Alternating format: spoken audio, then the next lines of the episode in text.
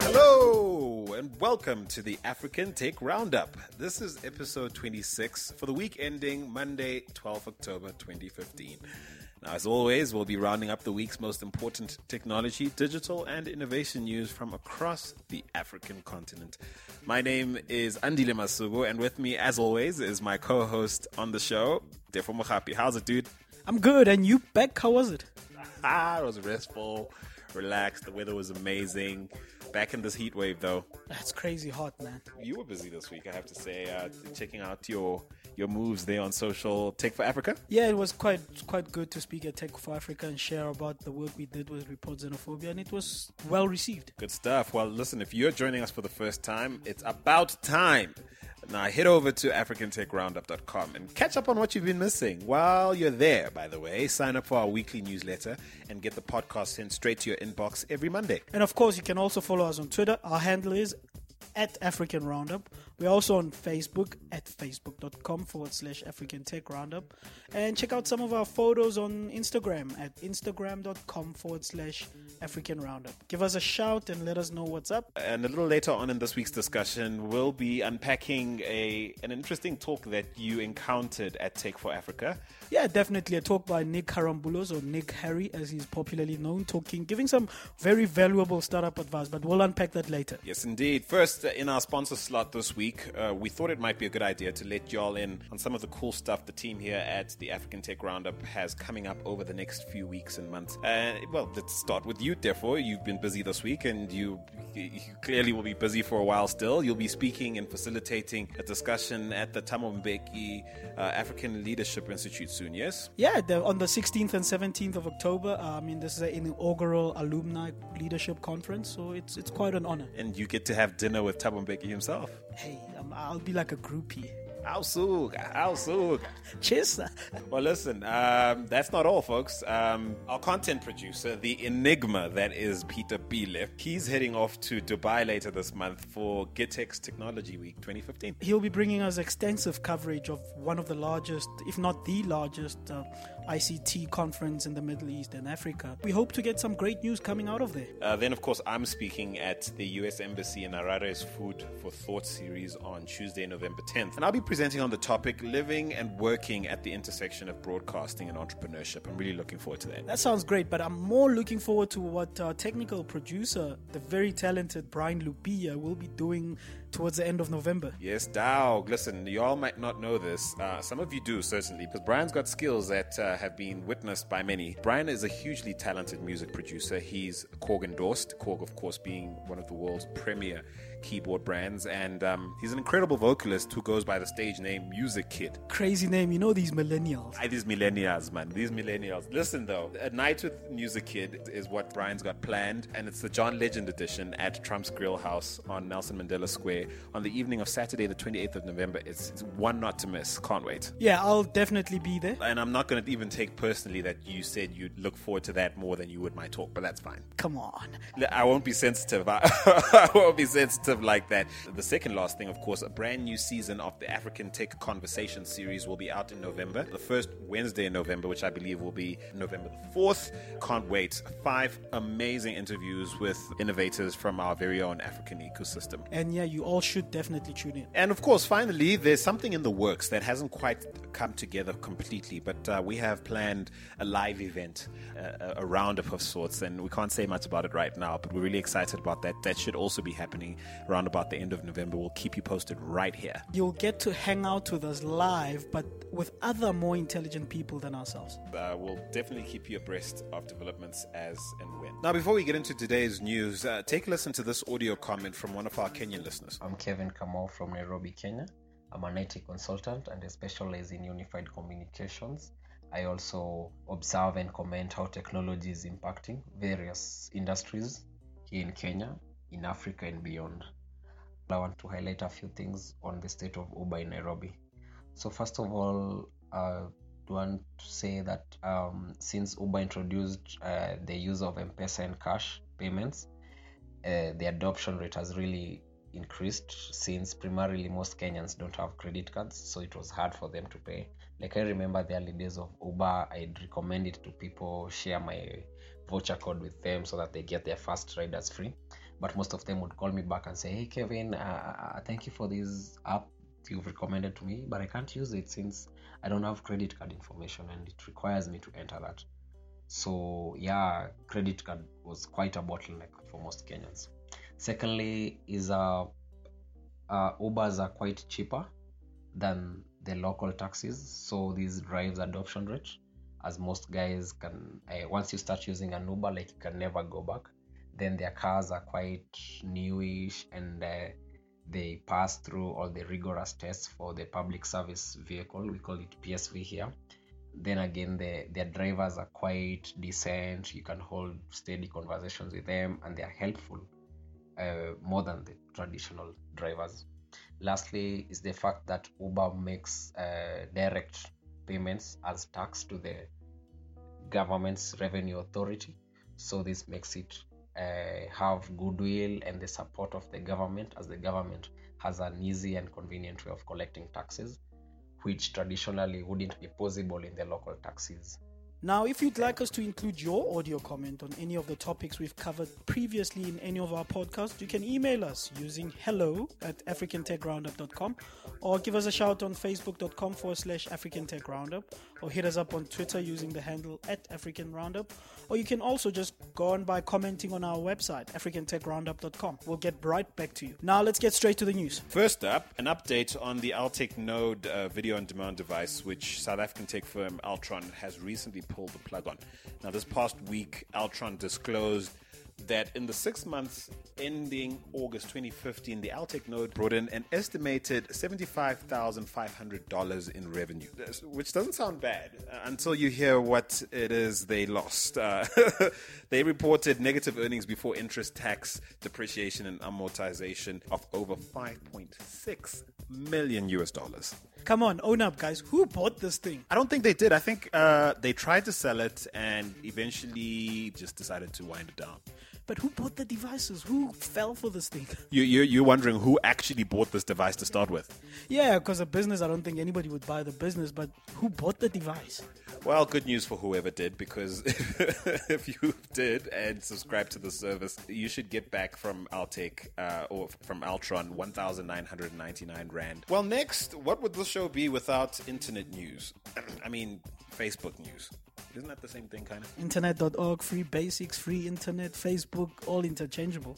Well, anyway, New York Stock Exchange listed high tech communications firm Eutelsat is partnering with Facebook to use the entire broadband payload on Spacecom's future Amos 6 satellite to build a dedicated system comprising satellite capacity, gateways, and terminals. Ooh, sounds very fancy. Yes, and they say that they're looking to launch this in the second half of 2016 and looking to cover large parts of West, East, and Southern Africa. But more interesting is that it's optimized, or the capacity on the K band payload of the Amos 6 geostationary satellite is optimized for community and direct to user internet access. Now, Eutelsat and Facebook have agreed to share capacity, but uh, will be using that capacity for different reasons. Facebook is looking to use the capacity more for their free basics, formerly known as Internet.org uh, platform, where areas Eutelsat is probably going to use this for commercial reasons. Uh, as it turns out, Eutelsat is establishing a new company based in London that will basically steer its African broadband business. On the Facebook side, I mean, this is a better proposition, I think, than the balloons and drones that they were talking about because we're talking satellites and they can already put this up and have capacity immediately where areas with the drones and balloons,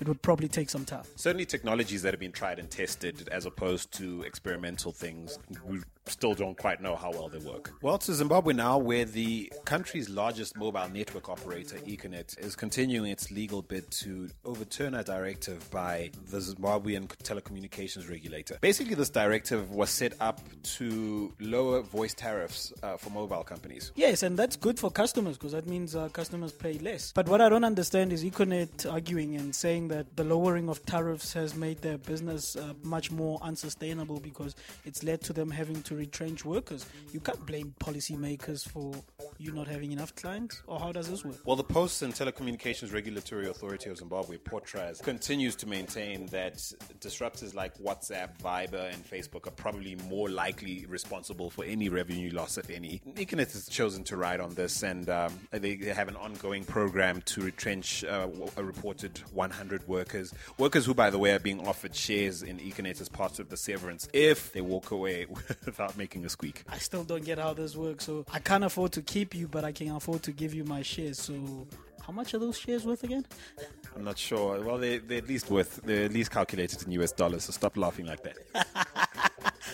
All I have in my mind is that 100 million, 100 million trillion. Oh, stop it. Moving moving right along. staying with Econet, though, a recent blog. My, my Zim people are coming for you, bro. Anyway, so we're staying with Econet.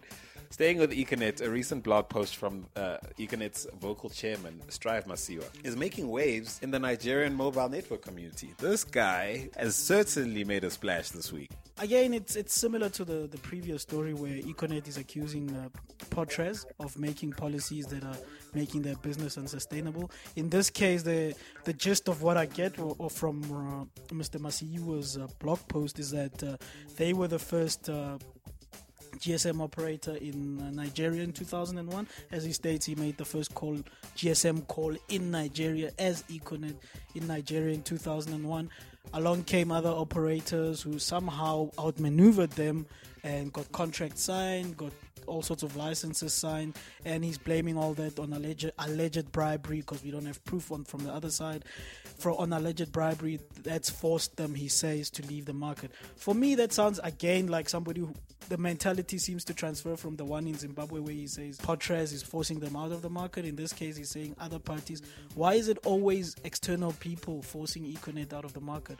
Isn't there some portion of the blame that they must accept in terms of not having enough clients? Well, look, as a fan of this man and everything he's achieved, he's certainly become the beacon of the, the anti-corruption. I, I don't want to call it agenda, but certainly the anti-corruption lobby that we're, that's becoming really popular on, on the continent. And I mean, later on in his blog, he quotes scripture and he, he quote, you know, basically he basically speaks on his faith and and the fact that it, due to his integrity and his team's integrity, um, he would not be willing to to make decisions that would profit him in the long term at the expense of his conscience. There's no way to prove this one way or another. He does claim, however, that he's he's uh, you know taken up you know these claims with with people who might be able to look into them. Yeah, and he also states that in 2003, and the story is to be continued, he wrote to the United States Department of Justice, which I don't understand why he had to include them. That's kind of like when you were a kid, right? And you know, you and your brother had a fight, and then like he got to, and you tell mom, and you're like, ah, I, I'm going, you know, I, I don't know. Listen, uh, it does make for good reading, I have to say, and if it's a if it's a true story, it it is an inspiring one, I guess. Yeah, definitely. I mean, look, bribing. Let's be clear. Bribing, if it is true in this case, is wrong. I mean, that's that's not the way you do business. It's unsustainable anyway.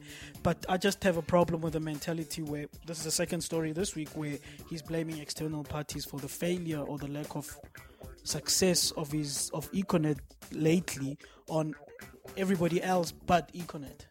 Well, to be fair to this particular story, firstly, it's part one, and I think he's he's I don't know where he's taking this with, with this story. He, he, certainly has us hooked. we were all waiting for the next episode. Um, I, I don't know what his, what point he is making. I, I do imagine that he might be leading us to a conclusion that suggests that you don't have to do these things in order to succeed. I don't know, maybe. Maybe, but from what I conclude from both these stories on Econet, they're not in a good space at the moment. I know you well enough, my friend. Tefo doesn't like whiners. Nah, I don't. Okay, well, here's to hoping part two kind of kind of sets it straight because I'm rooting for this for this story to end well. Now to South Africa, where telecom's giant Telkom is being criticized for yet another mumish ish. This time, it's it's being alleged that uh, the Telkom website is exposing customer personal details, including ID numbers, contact details, marital status, home address, what you had for breakfast. Oh my word! Yeah, I mean, MyBroadband, to give them credit, found this error whilst they were doing investigations and research, and found that when you are ordering online a new Telkom product, any Telkom product, and it brought up a form for you to fill in your details, it would bring up somebody else's detail. Okay, so you don't even need to hack this company for them to give up personal information of their customers. Hackers are probably going, ah, ah. like, ah, you Telkom, you're taking our job. You're taking our job, man. Taking our job. Anyway, listen, I feel a little sorry for Telkom because I mean, um, uh, uh, like many parastatals in the country, they are often rightfully criticized for not being run very well. But you know, uh, again, this you know stories like this just don't help. Nah, this is embarrassing. I mean, it, it, speaks to many things. Where's the quality and assurance in developing the software solutions? Where's the piloting? Where's the testing? Where's where's all those levels of checks and balances in before they go live with software solutions? They can't even get a little JavaScript right. What what else are they getting wrong? I guess. Yeah, we'll see. And remember, this is not the first time. I mean, we had another issue with Telkom using a man in the middle attack to show you your data usage on the ADSL product. They probably didn't even know they were doing something wrong then either. Shucks, poor guys. Well, that means then it talks to the level of people they're hiring in very key positions. Hey, yeah, ne? Shame. Anyway, look, uh, now for some consumer tech focused tidbits uh, to end our news segment. Uh, BitX launched its Bitcoin wallet this week. How excited are you? Uh, more happy? Still, I don't think it's mainstream yet as a currency. So until micropayments are sorted out, so until I can spend 10 rands or 1 US dollar or 10 US cents on items, I don't. I still think it's not there yet because, I mean, Bitcoin, what is it now? Its value is around about 3,000 rands approximately, somewhere there. Well, they're calling their wallet not just another Bitcoin wallet. Listen, if you're using it out there, if you're a client of the service, please let us know how it's working and if it's adding any sort of ease to your your regular purchases online.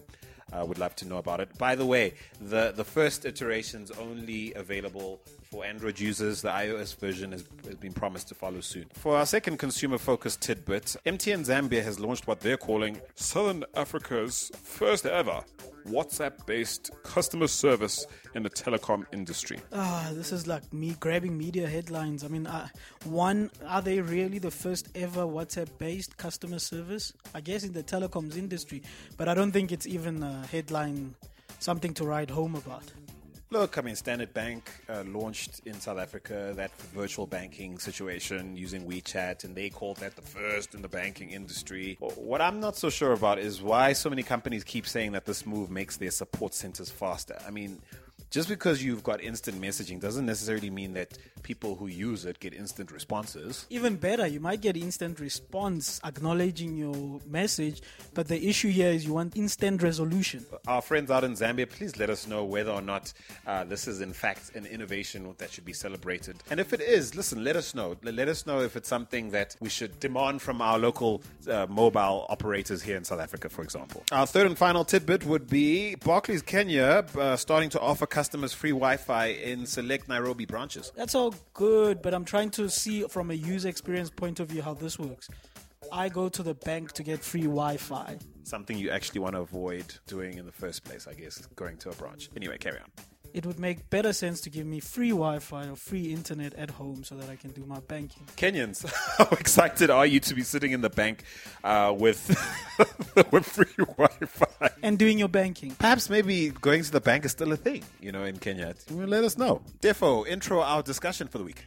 Yes, I mean I was at uh, Tech for Africa, one of the largest tech conferences across uh, across the continent, and a very important, uh, I thought, uh, keynote address by Nick Haralambous, so popularly known as Nick Harry of Nick Harry Style, who sells initially started selling designer socks for men and now does pocket squares and all sorts of accessories for men. But the talk wasn't more around style, it was more about being a startup founder and the journey and some of the things he's learned along the way.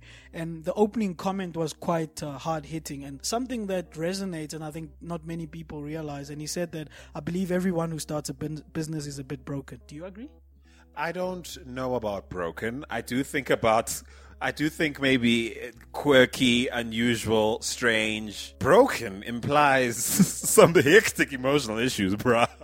But but but okay, let's think about it. You're going out there leaving comfort as some people call it, where you could get a job, paycheck every 25 days and etc. And you saying, I'm going out there and I'm gonna start the first six months was zero. And I'm gonna change the world because I believe this idea I've got is gonna make a huge impact on the world, blah, blah, blah. And all you have is a team of one, which is yourself, and you still have to convince people. That sounds a bit broken to me. Look, I've heard people go as far. I think it was Mark Cuban. I, I watched an interview with him where he literally compared the, the startup mentality being a serial killer, like that that outside of the norm. You know, so I've I've heard I've heard this extreme view. I can accept though that um, entrepreneurs, being one, uh, startup founders especially, uh, tend to not see the world the way other people do, and to that extent, perhaps they've got broken brains, or perhaps just wired differently, maybe. Yeah, perhaps the correct term, as you say, is wired differently. Well, well, Nick certainly thinks so. So, what else did he say in his talk? Yeah, I mean, the, the other important theme that came out was that everything is difficult. Especially in starting up in tech startups as well. I mean, actually, software development or technology in general, doing that, that's easy. That's the easy part. Building a business is hard. Succeeding is hard, definitely. Selling a company is even harder.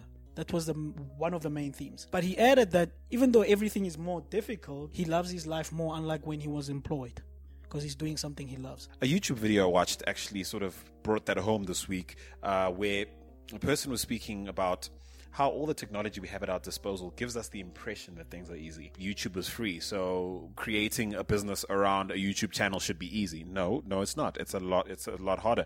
Um, being able to sort of record yourself on a smartphone and share it on a social media platform is easy you know, might, one might argue, but turning that into a successful community or network, or, you know, information network is really hard. And and I think that's the danger a lot of people fall into when they buy into this romantic notion of being a startup. The idea that we've got all these tools at our disposal that can make things happen really quickly and really easier than ever before. Definitely. I mean, it's it's it's, it's very difficult, and I think that that follows on to the next point that he mentioned, which is something I fully agree with, and that is grit. Grit is what matters in in a startup founder. He said that that's something he values as well, most in business or in people doing business and that you need to be resilient enough to push through because as you just elaborated it is tough. It's not as easy as most people romanticize it to be. Yeah you could visit his site and see all the socks he has on sale and think how hard could it possibly be to build a successful business around socks? I mean just make a couple of socks create some styles hire some designers make something cool pop it on the internet and it should blow up. And clearly there's a lot more to it than that no, definitely. I mean, he put up a slide of the roles he plays within his business. At it's only two and a half years old. I mean, he plays the role of being the SEO optimizer guy. He plays the role of the tech guy, the CTO. He's the finance guy. He's it's like a full page of roles he plays, and that's something that most uh, startup founders can relate to because in the early days, even at two and a half years old, with or without funding, you still play a lot of roles because you're still trying to figure out a business model or an identity for your business. I know this is something you told me. He, he said or talked about uh, this idea of traction, how to define traction, and we've had these debates in the past re- regarding startups and uh, how to define whether a startup's actually succeeding or not. And uh, he, has got a very simple definition for traction is in his in his case, yeah? Yeah, simple traction equals sales. So in his mind, he's gaining traction if he's selling more socks today than he did the day before. Definitely, and that makes sense. And I think if you focus on that, we've discussed this before in the podcast. If you focus on that as a startup and that's the mentality you carry into the startups, it will ease some of the burden it's such a great business to sort of analyze the whole startup mindset with because uh, again uh, in some maybe more developed uh, you know startup communities or ecosystems traction might be defined by how many people thought my socks were cool and not necessarily how many people actually bought them. Yeah there's only one silicon valley dude. All right so round us off with uh, one or two more. Yeah, the last one is focus, which is another very important uh, skill that a startup founder needs to have. You see too many guys having too many things going at once, even within one startup where they're doing 200 things, especially early on. If you look at uh, Nick Harry or Nick Haralambous' journey from Nick Socks to Nick Harry style, he started only doing socks before doing pocket until he figured some sort of business model out of that. Then he moved to uh, what you'd call uh, adjacent uh, product. Vertical integration. Vertical integration. So style pocket uh, squares complement your style with your stocks, etc. You know, so you'd start with one focus, one thing that you do, and then move out of that. He didn't like go start a restaurant or something. No, he didn't want to conquer the whole male style and accessory world. That's too big a pie. As an entrepreneur and as a startup founder, this is probably one of my weaknesses because I have so many interests inclined in so many directions. It often takes quite a lot of discipline for me to rein myself in. And um, yeah, these conferences are can be quite worth the time and the and the resources you put into going into them. And you certainly seem to have benefited. Oh no, I, I benefited, and I thought more people would benefit if you just uh, summarized what he spoke about. And lastly, he talked about uh, how mentors are imperative. That you need people to guide you, but you need the right people for the right role. So you might need a finance manager type person who can mentor you in the finance side, etc and he says they're hard to come by, which is true, and he never had one. Oh, okay. So what he he'd be what an outlier, an anomaly to the to the system. Well, his father used to have a cafe. You know the whole Greek culture, which he alluded to in his presentation, where most Greeks had shops in South Africa, etc. His father had a shop, so I guess indirectly, without realizing it, his father was his mentor. Certainly did have a mentor. Listen, we'd love to hear from you. Were you at Tech for Africa? Is there anything you picked up from there that we haven't covered? Did you attend this this talk and perhaps uh, benefit from anything that Nick Harry had to say? And you'd like to share it with us? Please do. Uh, we'd love to hear from you. Give us a shout on Facebook at facebook.com forward slash African Tech Roundup or hit us up on Twitter using the handle at African Roundup using the hashtag ATRU. Once again, we're happy to remind you of all the cool things the team here at the African Tech Roundup will be up to in the next few weeks and months that you can look forward to having us share with you. Uh, I myself will be speaking and facilitating a discussion at the Thabo Mbeki African Leadership Institute's Alumni Leadership Conference on the 16th and 17th of October. Our content producer, Peter Peel, is flying out all the way to Dubai for GITEX uh, Technology Week next week, and he'll be bringing us extensive coverage live and direct from Dubai and the Emirates. Now, I'll be speaking at the US Embassy in Harare's Food for Thought series on Tuesday, November 10th, and our technical producer, Brian Lupia, aka Music Kid, will be hosting a night with Music Kid, uh, the John Legend edition, at Trump's Grill House on Nelson Mandela Square on the evening of Saturday, 28th of November. And of course, a brand new season of the African Tech Conversation series will be out first Wednesday in November. All you have to do is keep it locked right here, or even better, subscribe on AfricanTechRoundup.com so you don't miss a thing. Uh, otherwise, uh, that's it for now. I'm away again next week, would you believe? But therefore, we'll be here with another awesome guest to stand in for me, which is good news. Uh, so until next week, it's cheers from me, Andile Masuku, and Tefo, Mohapi. take it easy, everybody. Cheers, guys.